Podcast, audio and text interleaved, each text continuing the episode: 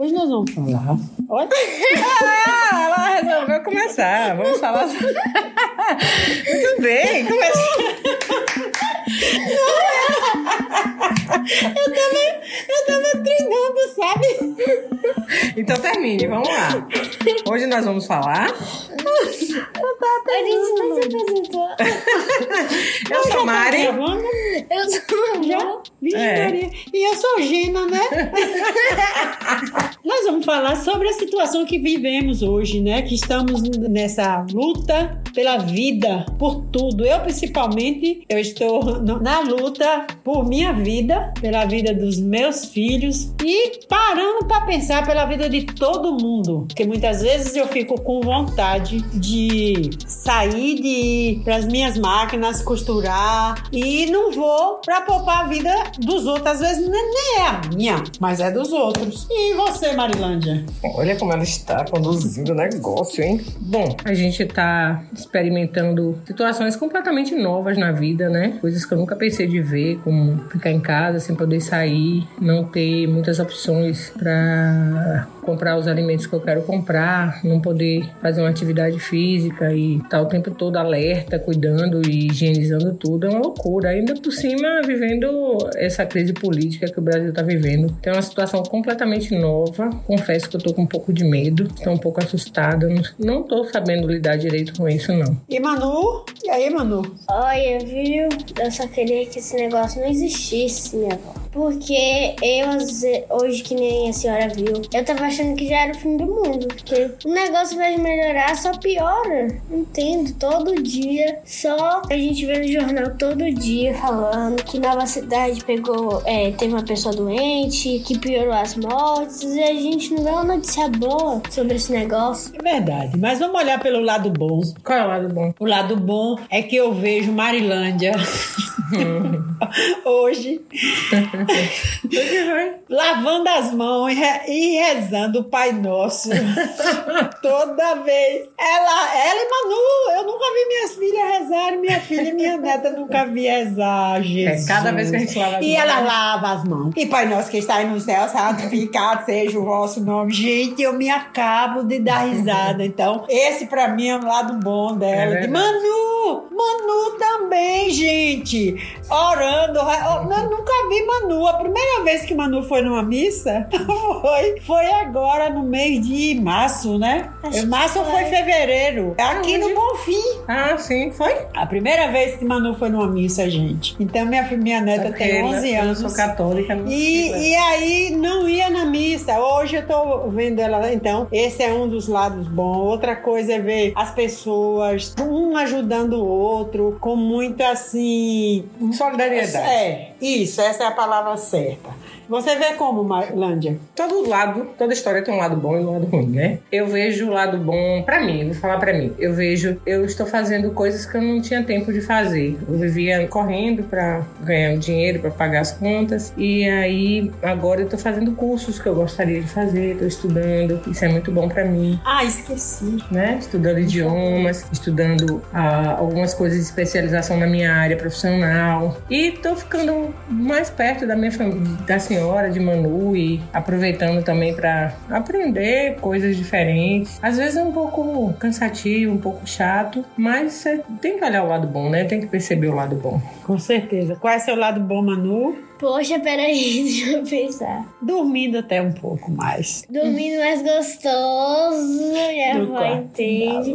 Que agora eu tô dormindo no carro da minha avó. Minha avó, gente, ela faz um negócio. Ela desliga tudo, tudo, tudo, tudo. Ela, ela bota o ar-condicionado no 16. Ela desliga a TV, ela desliga até aquele modo da internet, que nem a luz azul do modo ela deixa ligado. Tudo. É impossível a pessoa deitar ali e não dormir. É impossível.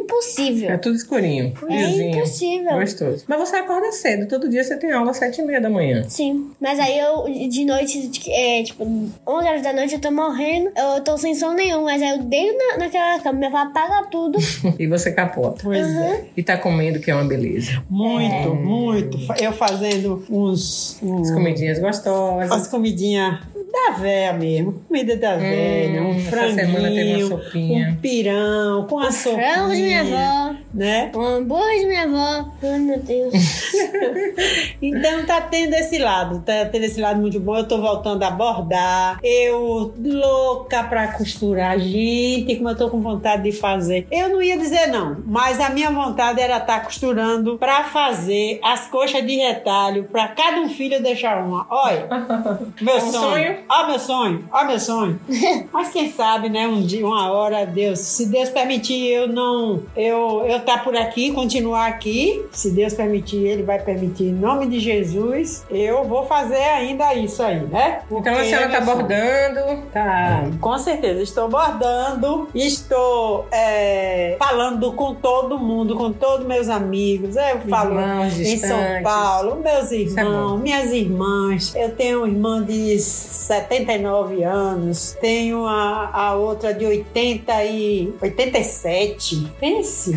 Agora, mãe, eu queria que a senhora contasse uma história que eu acho interessante dessa pandemia. Quando a mãe conseguiu enquadrar o namorado dela na pandemia, porque ele não estava enquadrado. Conta aí bem essa história. Essa história é muito boa. Pois é, né? Tem esse lado bom do velho Tonhaço, uma pessoa que é tosca, nossa senhora, mas tem um coração muito bom. E eu ficava querendo ficar com ele, ficar só eu e ele, né? Seria bom ficar os dois ali, Tá, tá, mas ele não deixa, não fica parado em casa. Ele vai pro bar beber, ele vai comprar as coisas, nunca deixou de, de cumprir os compromissos dele de ir pra lotérica, pagar, pro banco, receber o, o dinheirinho dele. Meu Deus do céu. E eu comecei a ficar preocupada, né? Como eu já conheço com essa idade, eu comecei a ficar preocupada. Aí fui inventar de falar para os filhos, ô Jesus. Agora, o que é que acontece? Eu tô aqui, acorrentada aqui, ó. Me amarraram aqui, velho. Eu não posso sair pra lugar nenhum. Por que, mãe? Essa você? Nem,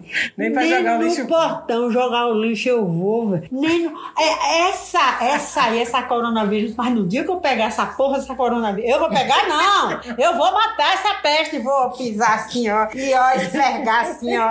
ó e dizer, em nome de Jesus, sai! Ó, eu fico pensando umas coisas, porque como a gente fica muito tempo entediado, a nossa.